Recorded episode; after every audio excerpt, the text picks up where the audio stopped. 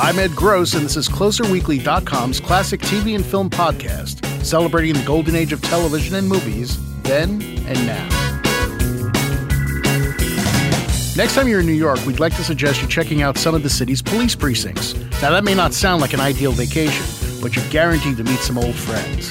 Head over to the 14th and check in with Cagney and Lacey. Go to the 15th and you'll meet NYPD Blue's finest. The 11th, it's Kojak, who loves you, baby. And if it's the 4077th, well, you're in South Korea and need a new GPS. But head over to the old one too, and you'll meet Captain Barney Miller and his squad. And that's exactly what we've done, catching up with actor Hal Linden, who brought Barney to life and somehow kept some sanity in the 12th precinct. Barney Miller ran on ABC from 1975 to 1982, at a time when a number of shows were attempting to push the boundaries of television, and it succeeded in a big way. Join us for our conversation with Hal Linden as we look back at the life and times of Captain Barney Miller. First of all, I was just reading in Wikipedia a quote you gave uh, after Barney was over, Barney Miller was over, where you said that doing the show and leaving Broadway was the greatest choice and the greatest mistake you ever made. Why'd you feel that way? I'm just curious. You know, you know something? I don't recognize that quote at all. Maybe they lied. I, I, didn't. I didn't consider it a mistake at all. Okay.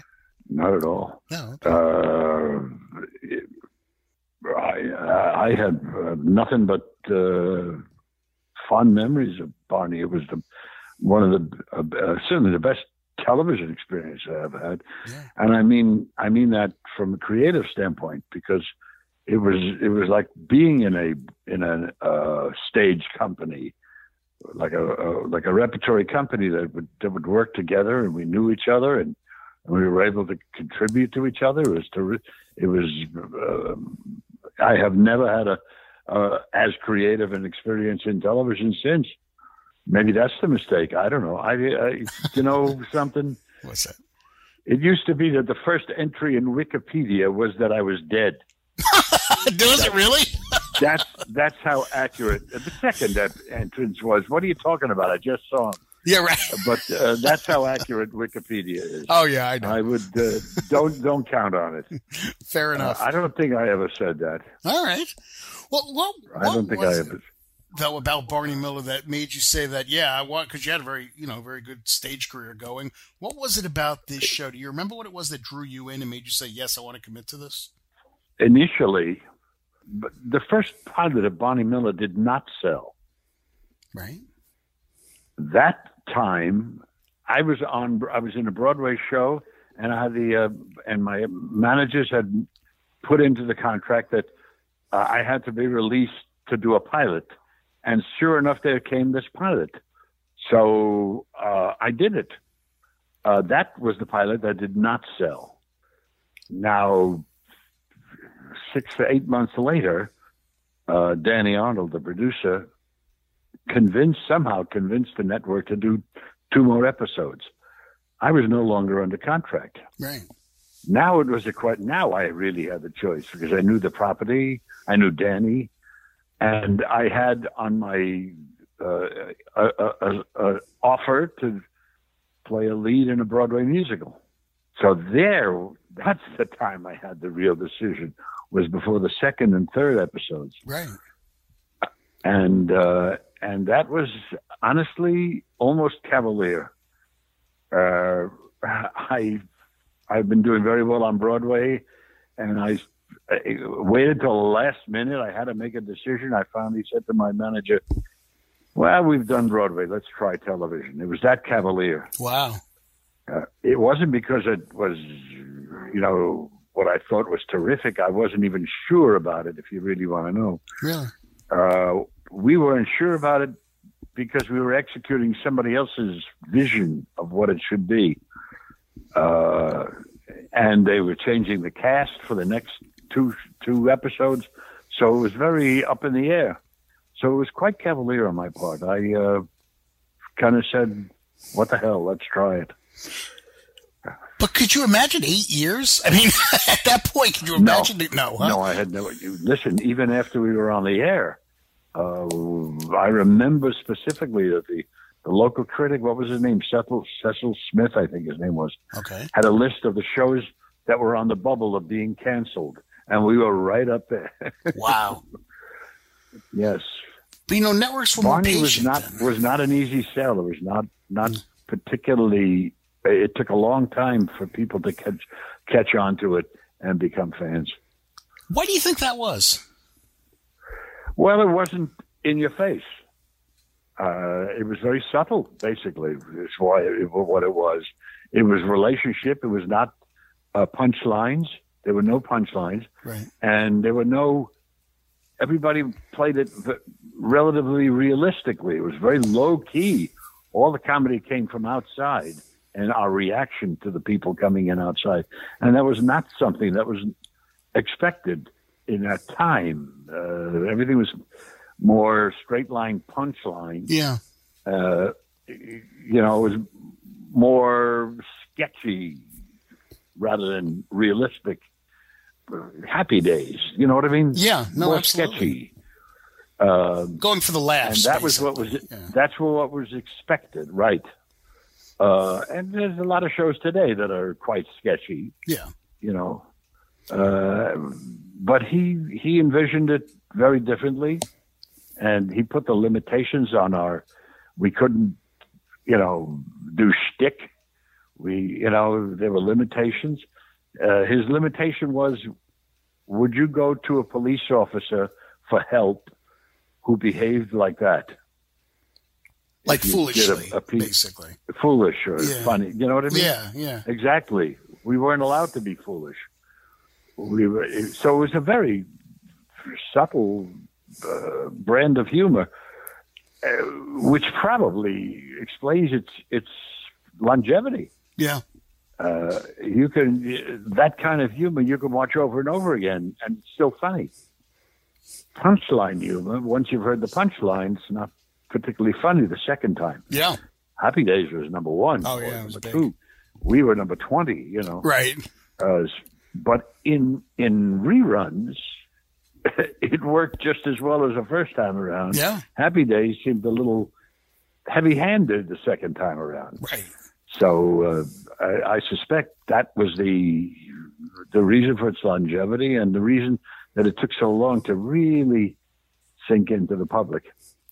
there was a realism in a sense to Barney. I mean, I think of it like like you look at what All in the Family and MASH did for TV, right? They brought sort of a more realistic characters, more grounded. Uh, even if they were in some Yes. wacky, Barney felt like it was very much of its time in a good way, not like locked off in time, but like really. I, I. I agree. I Yeah. agree. Uh, it- but but my my my point is that we were all there was a, a lid on everything. You could Yeah. never go too far just to get a laugh. You had to be you had to be a police officer, a real police officer that could do his job. Right. And that uh, actually that lesson stood me in good stead for the rest of my uh, television career. Is what works, you know, and what how far you can go, or how far not to go. Yeah. No, absolutely. You know, you had such a great ensemble of actors there, and so often I felt like Barney Yeah. Barney ended up being a straight man to a lot of them in some ways. I Uh, was. How I was was. that? I mean, what was the- that like? Is that okay? In your mind? Well, you know, that uh, crept into my into my sensitivity, sensibility, over, slowly over the over the years, or over the uh, you know episode to episode. I realized basically that I was a straight man. And the, the quintessential episode of Barney Miller is, is probably uh, hash brownies. Oh, everybody yeah. gets stoned. yeah. And when we shot that, you know, uh, I, I turned to, to Danny. I said, everybody gets to do an aria but me right. because I was the only one who didn't eat the. And he said, and it was another lesson in life. He said, I have to have somebody up there to compare the others to. Nice. There had to be somebody who didn't uh, eat the brownies, Right. So you could compare the the, the, the behavior. Yeah, the contrast Uh, between them and him. So I, you know, from there on in, I said, so I'm going to be the straight man. that does, which is, you know, I, I came to terms with it very early on. Uh, Jack Benny had a terrific career as a straight man, basically. Yeah. Uh, so it, I had no problem with it. How, how, about those actors that you co-starred with? Anybody you felt you worked with in particular, particularly well? Yeah, the cast was uh, they, the first group uh, that started Mm-hmm. There were no comedians in it. Nowadays, they make a, a sitcom. There's always the comedian as the lead, a, a comedian or somebody. Right. We had no comedians. They were all just actors playing real policemen. That was the point. Later on, uh, Steve Landesberg joined. He was a stand-up comic. Right. Ronnie Carey had done stand-up comedy, but the, the the initial group there were no stand-up comics we were just actors playing the parts. Right. And I think that was uh, indicative of why the show worked. Absolutely. You know, it, you know, watching that first episode, it felt like they were trying to do a split between Barney's home life and his police life. They and, were. Well, you have to remember the original, the original title of the first pilot was the life and times of Barney Miller. Right. Wasn't this not just Barney Miller?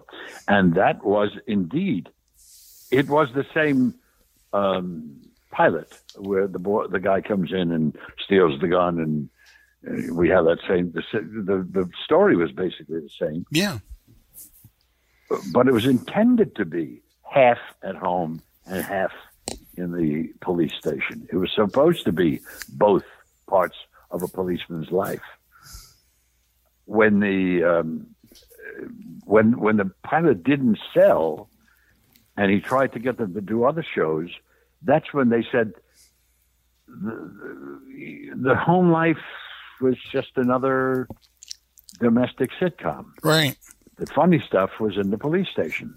So he, the next two episodes that we did were almost totally in the police station and and as you know, as time as as it settled in, it became basically a police station. By the second year, Barbara Barrie, who was playing my wife, said, "You know, you're trying to squeeze me in." She used to come down to the uh, to the station house, and then, then they tried to give her a uh, a job. She was going to be a social worker and bring people in, you know. Uh, and then finally, after I think two years, she said, "Listen, it's too hard. You're trying to squeeze me in. She says, let me out. Yeah. And she, she left the show uh, because it just didn't function anymore. Right. But that was the original concept. That wow. we were going to see both sides of being a police officer, right. the home life and the and the station house life. But you cops interacting with these perp perps became the heart and soul of the show. That is it. Became yeah. You see, the perps could be a little further out. Yeah. The perps didn't have to have, uh, you know, that, that level of reality. The perps could, you know, even we had some pretty wild ones. Oh yeah. And uh, but that's that was the point. We were reacting to the perps. Yeah. Uh, yeah. But you guys were always yourselves, never overreacting to the perps. The perps did the yeah. overreacting, you I know, which is great. Never over overreacting, overacting, yeah, or overreacting. Either way, absolutely. Although you know he he wrote some interesting storylines for us. Uh, oh, yeah. Harris is the writer, and uh, the whole that whole show where Harris gets shot at by a by a, another cop because he was running down an alley. Yes, chasing a perp, and a and a police uh, police uniform police took a shot at him. Yep because he was a black man running down an alley with a gun. He didn't, you know what I mean? And so the whole question of uh, of race uh, was raised in the show. Uh, so he really delved into a lot of very interesting personal issues with with all the characters.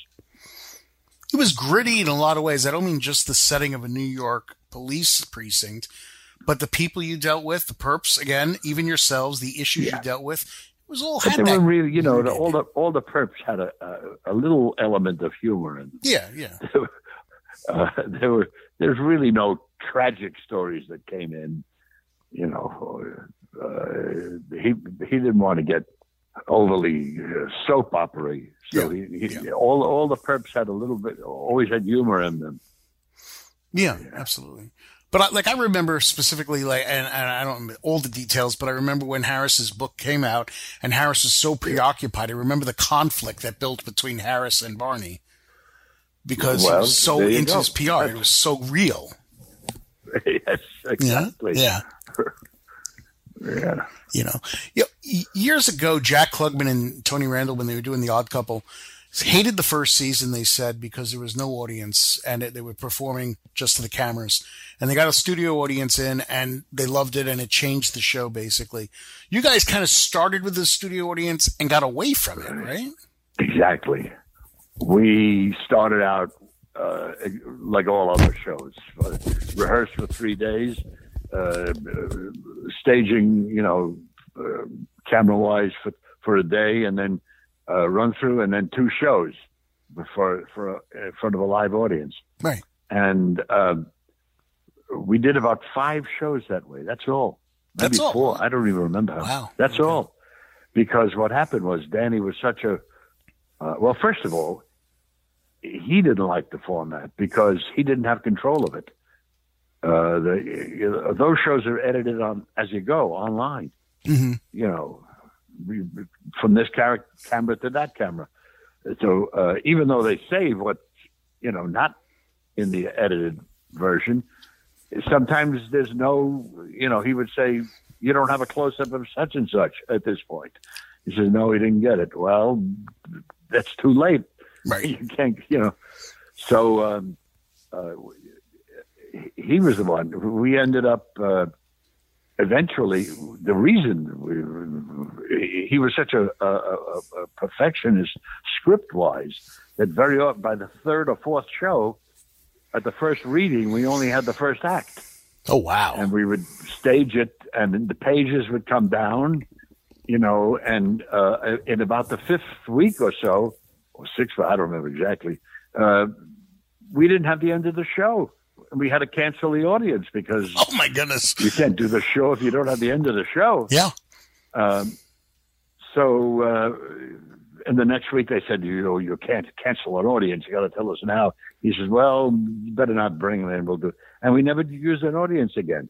And what happened was, it. I think that's one of the reasons that it was so real rather than theatrical. Mm. Uh, and not only uh, has uh, a lot of effects.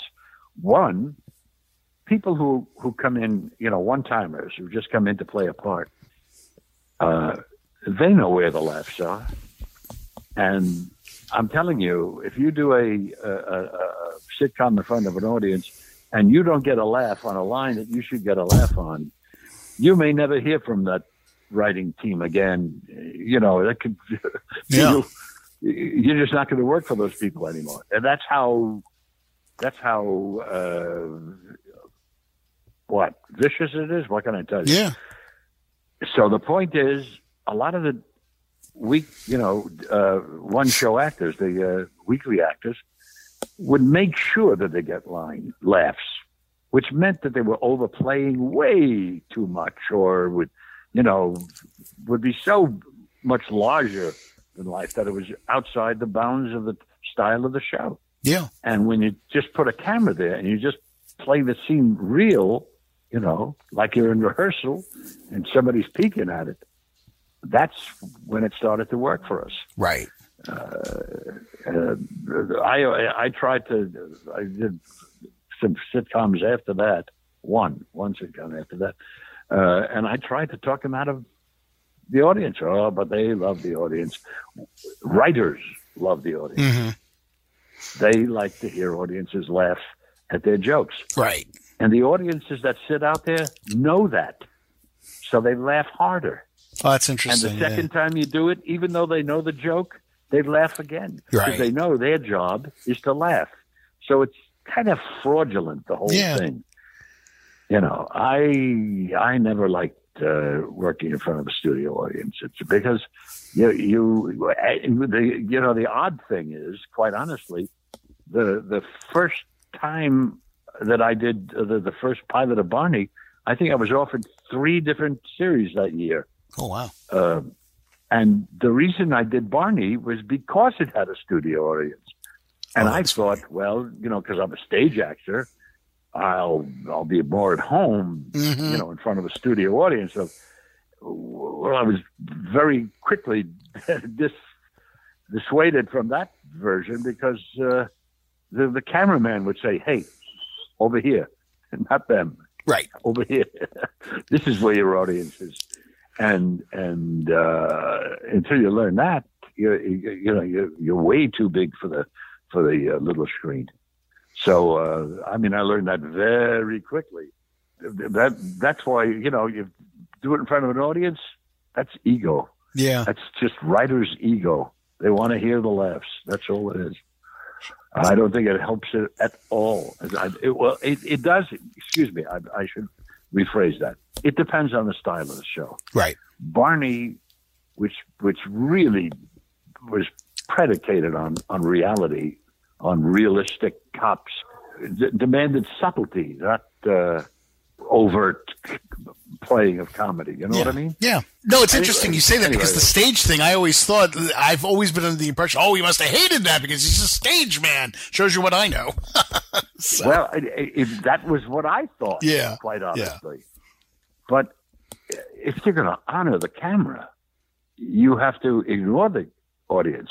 Well, in a sense, even on stage, you know, you do, even though you play larger on the stage because of the distance from the audience, and you, you know, will, physically make yourself uh, available to an audience on stage. Uh, you can't do that on, on, on, on a camera. You have to. The audience is in the lens, and you have to play. If it's a if, if it's a close up, you have to play it one way.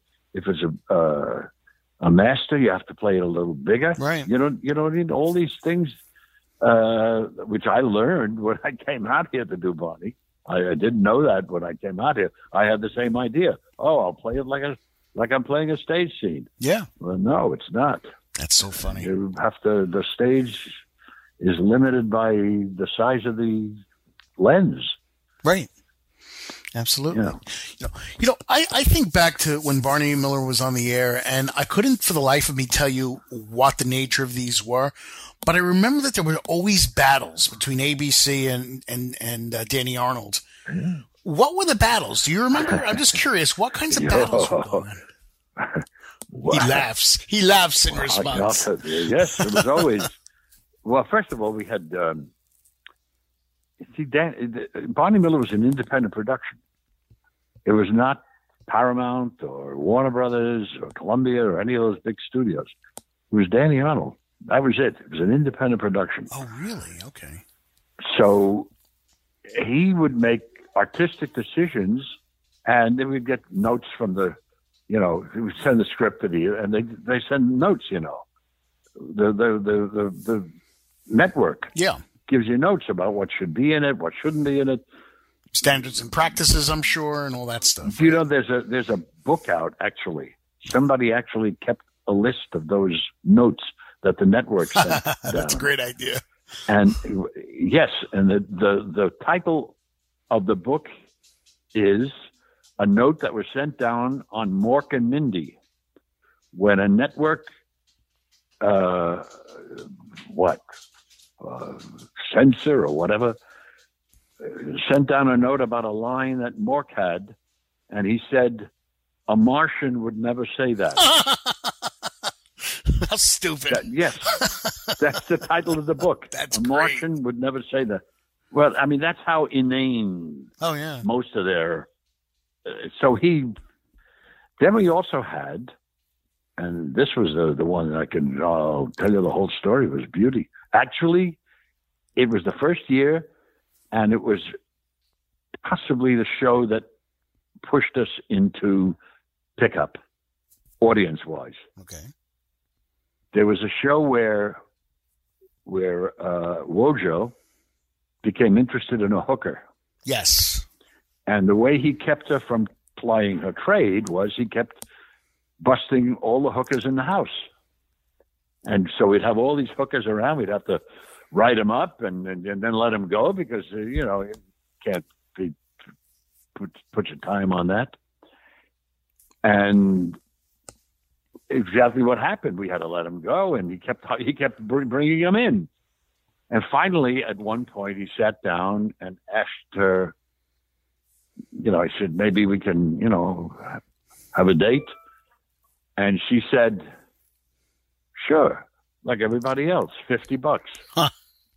And, and he was mortified and, you know, and, and, and anyway, just before the last scene in the show, I'm getting ready to go home, or he is, and he tells me about you know how how devastated he was by this whole this whole uh, thing, and I give him that fatherly advice: you can't you can't control other people's behavior; you can only tr- control your own. You know that, and I and so he you know he's about to leave, and he turns back to me and he says. Barney, can you lend me 50 bucks till payday? Oh, exactly. Now the entire show is predicated is is built up so that that line pays off. Yeah. Right. Yep. The network comes down and says, "You can't say that." of course. And, and and Danny says, "Why not?" And he says, "Because that means he's going to go with the hooker." and Danny says, "Very good. You got the point. I'm glad you understood." He said, "But you can't say that." So now, again, we're shooting the show down on the set. He's up in the office arguing with the network. Right. We get to the last scene and we haven't heard anything yet. And finally, we're about to shoot the scene. The director calls him up. He says, Danny, we're about to shoot the last scene. What do we do? And he was still, this is midnight. He's arguing with the, with the guy from the network about Jeez. how he can't say that. And Danny said, shoot the show the way I wrote it. Hangs up the phone and he tells the network, I'm shooting the show the way I wrote it. If you don't want to put it on, don't put it on. But if you don't put it on, I'm not going to make any more. Wow. And, and this, again, this was a show that was not in the, this wasn't a top 10 show. Right. He was in no bargaining position to make that kind of statement. No, really. not at all. Yeah. Yeah. Anyway, we shot the show. They put it on the air, believe it or not, with an X rating. Oh, for God! Did they really? Uh, yes. I I don't know what the I don't remember the name of the show, but you can look it up. Yeah, I can look. You'll it see it starts with an X rating. Oh, that's so funny. Two two um, uh, affiliates, I believe in Alabama and Mississippi or somewhere, refused to put to put it on the air. But of course, it made the papers that you had an X-rated sitcom, right? You know, and that pushed the ratings way the hell up, and got us an audience. You know that that you know said, "What's that about?" You know, just out of curiosity, watch the show. And quite honestly, it was a very funny and a good show. So yeah. a lot of them stayed with us, and that was the beginning of of what gave us longevity was that stupidity from the uh, from the network. Amazing. But that was typical. Oh yeah. He used to write scripts. We would we would sit down on Monday and read a script, and there would be some really awful salacious joke in it, and you know everybody would say, "Well, what, what is that?" You don't really want to say it. Just no, I got to give him something to cut. Right. He would write in the stuff that he knew they would cut, and he always says, "Oh, oh, sure," you know, and then he would cut it. He would never have put it in right in the show. He never would have done it. But I mean, that was the relationship with the network until we were a hit. Right. And then he said, "Please stop sending me the censor. I'm going to send you the stuff. You put it on the air, okay?" And that was from there on in, we were fine with the network. Wow, that's until, awesome. But it wasn't until we he was in a position to say, "Please stop sending that guy." Yeah. You know, yeah. it, it's very interesting when a creator of a show knows when to draw the line in the sand and say, you know what? I'm doing the show. You either air it or don't air it, but this is what we're doing. And, Yeah. You know, F Oh, you, yeah. basically. I'm doing it my way. Uh, listen, listen, listen. The first, uh, again, the pilot. I'll tell you what kind of guy Danny Arnold was. Yeah. The first pilot was was uh, was um, was written by Danny Arnold and Ted Flicker, and the reason they were together was they were both uh, represented by William Morris, and both of them had uh, pilots that they were trying to sell about police stations. And William Morris said, We'll never be able to sell two, and we can't sell one more than the other. So will you guys get together? And he got them together, and they did Barney Miller, the pilot, the original pilot. Oh. Uh, Ted Flicker directed it. Danny sat in the back and produced it. Right. Uh, as I say, it was not picked up. Mhm.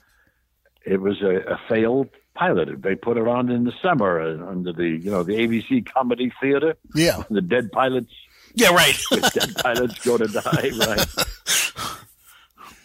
Uh, Danny didn't give up. He somehow convinced them to do two more episodes. And what he did was he bought back. He personally mortgaged his home and bought the deficit financer out. He now owned 75% of it instead of 25%. wow. Normally the deficit financer owns 50 and the writers own 50. That's 25 each. Right. He now owns 75. He told Ted Flicker, sit home. Uh, I'm going to do it my way. And Flicker And accepted Danny, that. Ted, Ted Flicker never set foot on the stage after that. Never saw him. Wow. And the man made millions, Oh, yeah. I believe that. millions. Uh, very interesting. Absolutely. Um, yeah. You and, uh, but that's the kind of guy Danny was. yeah. he he at one point in his life he told me he had a deal i think he was living in palm springs he had a deal with the with the um, palm springs police department he would buy the coins that they took out of the parking meters Okay. because he had a he he knew what coins were valuable what Ah. what dimes and he would sit at home and go through all those nickels and dimes Oh, and pennies God. and quarters and pick finally what he made it was enough for him to, to keep going on yeah. that's the kind of guy danny was Wow. That's yes amazing.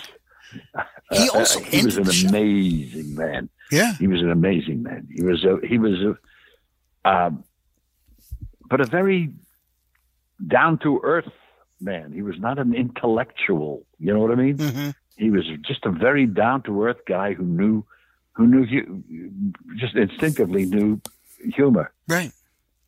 he just knew what was funny and how to and and and how to how not to overdo it and how to play it uh, properly it was uh, you know probably one of the few geniuses i've worked with in my career and it's a long career i've worked with a lot of great you know people and danny has to be in, in that group Wow. He also ended the show, right? From what I was reading, because I don't remember this That's part he of it. retired it. Yeah, He that retired. was so was unusual. Yeah. Well, the year before, uh, the last, uh, the, the next to last season was difficult. Sitcoms are by definition uh, self cannibalized. hmm Now, what do I mean by that?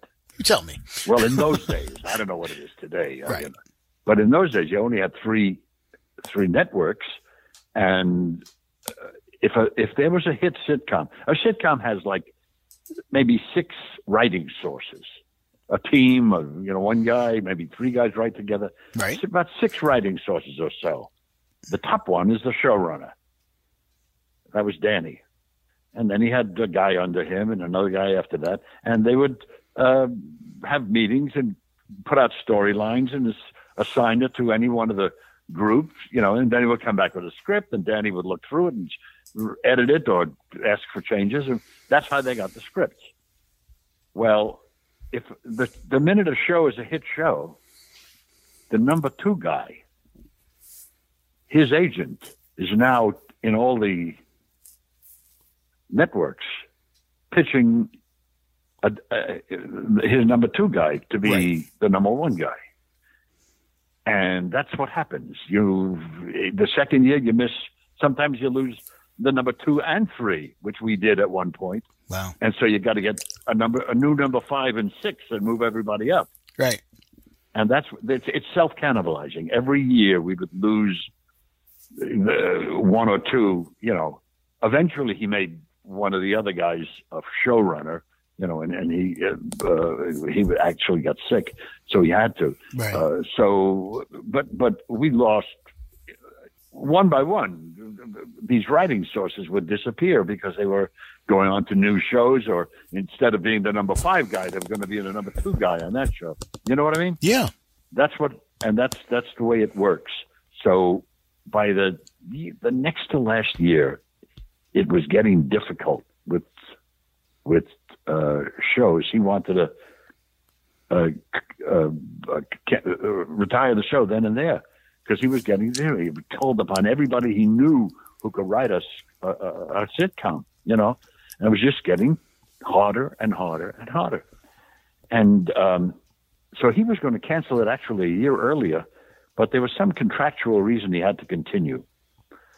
But he came and he said to us, listen, guys, I am going to solicit spec scripts from anybody in America I'm going to go to every college, wow. English department, and that, that's what he did.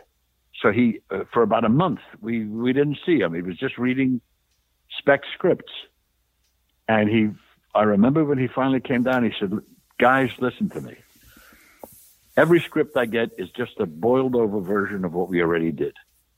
The only reason this show should have a life is if it's as good as it can be, and I don't want to do anything less by just kind of repeating ourselves. Yeah. Everybody was writing the monologues that uh, uh, Dietrich did, or the coffee jokes, you know. Yeah. For, for every, everyone, it was just rewrites of the same material, basically. Yeah. And he said, "So we've had a good run. Time for you guys to go on to something else." and he retired the show at the end of that year. They didn't cancel it. They were. We could have gone on as long as Mash, I suspect. Yeah. Wow. But, um, and how were you though with that happening? I mean, were you fine with saying, "Okay, eight years is enough. I'm done." Me, I had, I I had no choice in the matter. Yeah. So uh, I was certainly fine with it. And quite honestly, at that point in my life, I thought, well, maybe, maybe I'll do some movies. Maybe I'll do go back to Broadway. You know, and which is what I did do. Yeah. I actually went into another uh, another series you know, uh, so I wasn't I wasn't hurting, but uh, I would have stayed and done another couple of years yeah. if he if he wanted me to, because it, it was as again, no other set was like that one. It was just it was like a like a repertory company where everybody respects everybody, everybody knows, and and everybody's input was there, and yet we were not we never ad libbed, we never came up with funny lines it was only executing the script as Danny would would, would send it down. Yeah. You know, it, so, does it amaze you then that here you and I are talking so many years later about this show, or does uh, it not surprise you at all? Well, it doesn't. Uh, I, I, I, can't say that I envisioned that uh, 30 years ago or how long no. ago it was. I, I, I mean, can't now. say that I envisioned it, but I knew that we were doing something that was different from what was being done at the time. Not in form, mm-hmm. not in form. Everybody says, you know, we broke the mold and made a new form. No, sir, it was not. Uh, there had been, they're called gang comedies. My God, the, the, the British films, all the gang comedy films of, of the 50s and, you know, preceded us uh, uh, Sergeant Bilko was a gang right. comedy. Uh, there were plenty of gang comedies. The form was not what made it; it was the execution. Yeah. In the year that we went on the air, there was a gang comedy in a prison. There was a gang comedy in a department store. There were about three or four other gang comedies. They all faded and disappeared. There was a gang comedy in a bar Right. that died. It was about how many years later that they came up with Cheers. Right. But they, you know, there was always there were gang comedy, and there was a gang again the gang comedy in the bar that did not make it. Right. Cheers executed it. They didn't. So it's the execution, not the concept. Absolutely.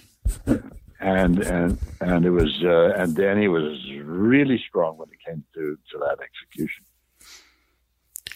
But when I was asking about your surprise, it wasn't so much saying, "Oh, did you envision it?" No, nobody could envision. People say that all the time. It's like, "Did you imagine?" No, nobody does. That's silly. Uh, but the fact that here we are in 2018, and you and I are talking about Barney Yeah. Miller, that's what I meant. That's Like, right. are you surprised by that at all? You know, I'll tell you, I had looked at it in I don't know how many years. Yeah. Um, um, last year, I have a, a, a concert act that I do that I've been doing for 40 years. And uh, now it's down to playing to very old people in old places who know who remember who the hell I was. Right. you know. Uh, but, but normally we do, and it runs about an hour and 10 minutes, what I do. Mhm. So normally we put up maybe a comic in front of us for 20, 20 25 minutes, or uh, the band would play a few songs, and then I'd come on to make it an hour and a half show uh, that I. So last time I was booked for a tour, um, we said, "What are you? How are you going to open it?" And somebody suggested a clip show. Okay. So I said, that's a great idea. And that's what we do. When the audience comes in, the screen is down, and we start right away, no introduction. Lights go down, and we put clips from Barney Miller. Runs about 12, 13 minutes, something like that. Okay. And then it goes to the title, and the music starts, and the live music takes over.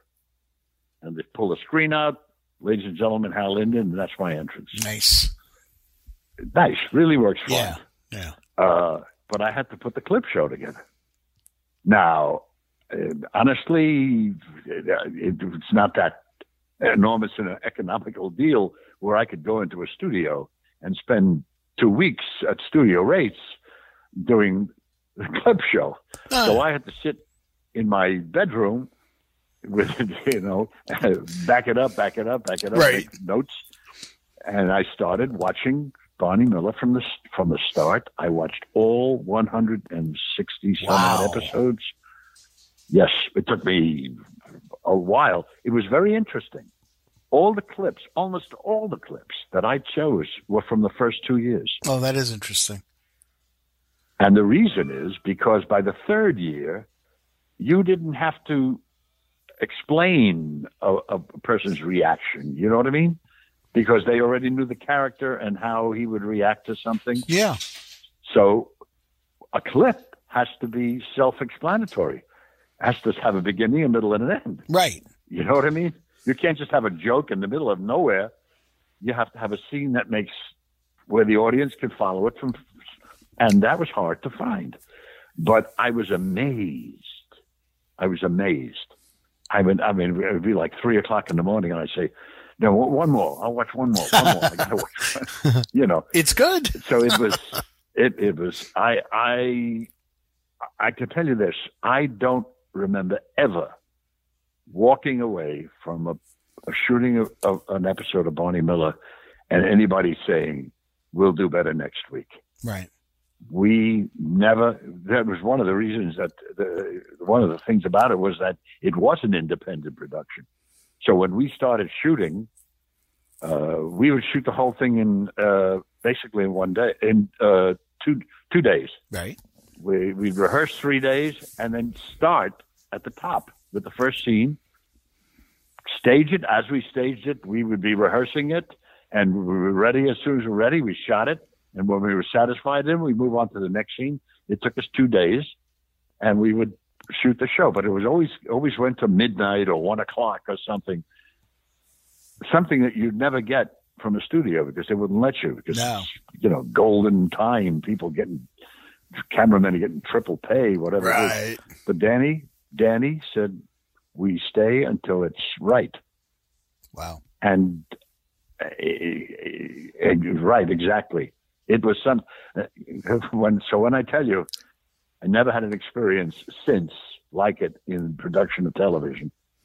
Believe me. Yeah. The, Danny was such a a perfectionist that he would only let it go when he thought he couldn't do do it any better. Now he wasn't. Uh, he didn't direct most of them. Right. He had other directors because he was always involved with the writing, but he was there to make sure, you know. And we, by that time, very early on, realized we're not going to pass on a scene. Well, we got the lines right. Forget it. It's good enough. Yeah. It's never good enough. It was always how good could it be? How right could it be? Yeah. And we just if you're gonna and an actor could say, Let's do one more, I want to try something else. You know what I mean? Yeah. And we would do it. And uh, which you, you don't get to do on television. No. Or No. movies for that matter. Yeah. Yeah.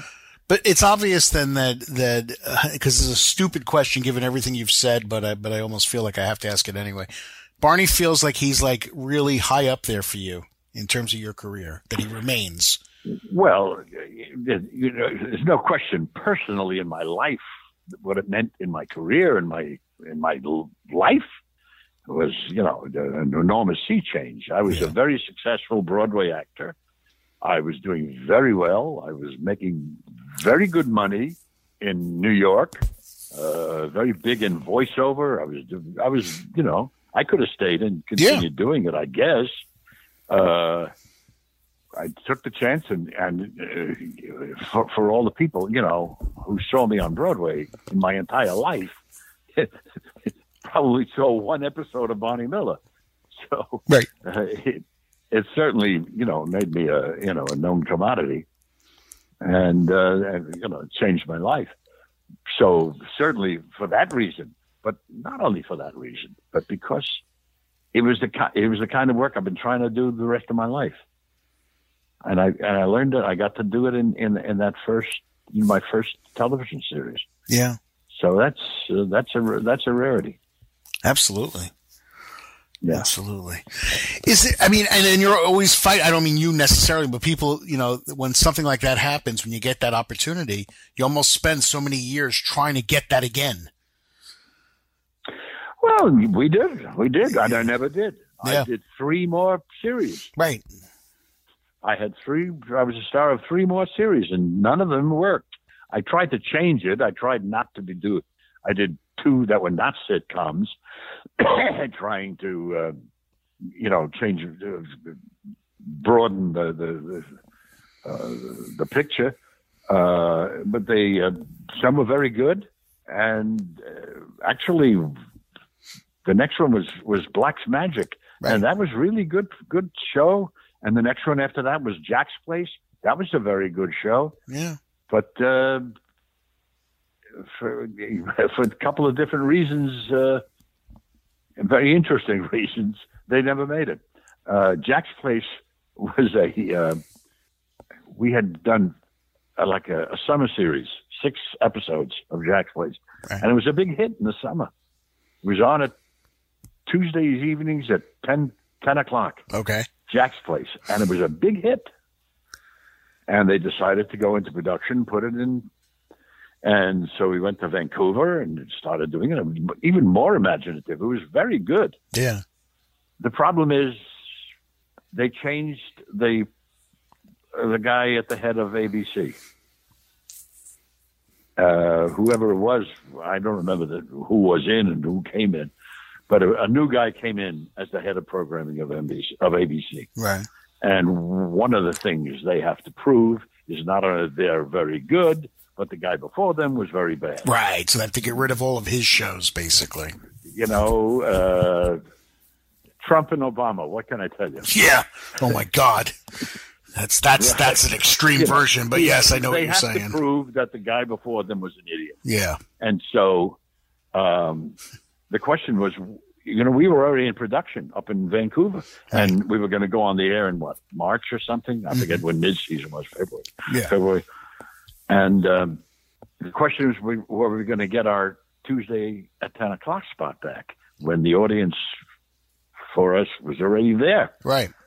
so we kept waiting and waiting, waiting, and I, I don't know if I got the phone call from uh, the new head, who was so proud of the new time slot. We were going to go on Yeah. at, I think, Thursdays at nine o'clock or Yeah. something like that, which was opposite the last 13 weeks of Cheers. Oh, good luck. That's when he put us on. Yeah, Exactly. Exactly. How to get rid of what he had to get rid of. exactly. Yep. That's So, uh, uh, you know, you lose shows for many years. It was a, you know, I've, I've really enjoyed working on all the shows I've done. Um, some more than others, but uh, sure. uh, and you get canceled for. Uh, we had. Uh, uh, I lost Blacke's Magic because it was a question of whether they put. I don't know. There was one other show that was a an hour long uh, police thing, you know, and they, they could only do one, and so they went with with a bigger star. I guess I don't remember why Right. they took us off because we were doing great and the numbers, you know. So you you lose a show for a whole bunch of reasons. Oh, sure. But then you make the one that stands the test of time, my friend. so It sure does. it does. It, It, really sure does. does. I could tell you, I just watched every one of the episodes. Yeah. and and I'm telling you, I was not disappointed by a single one.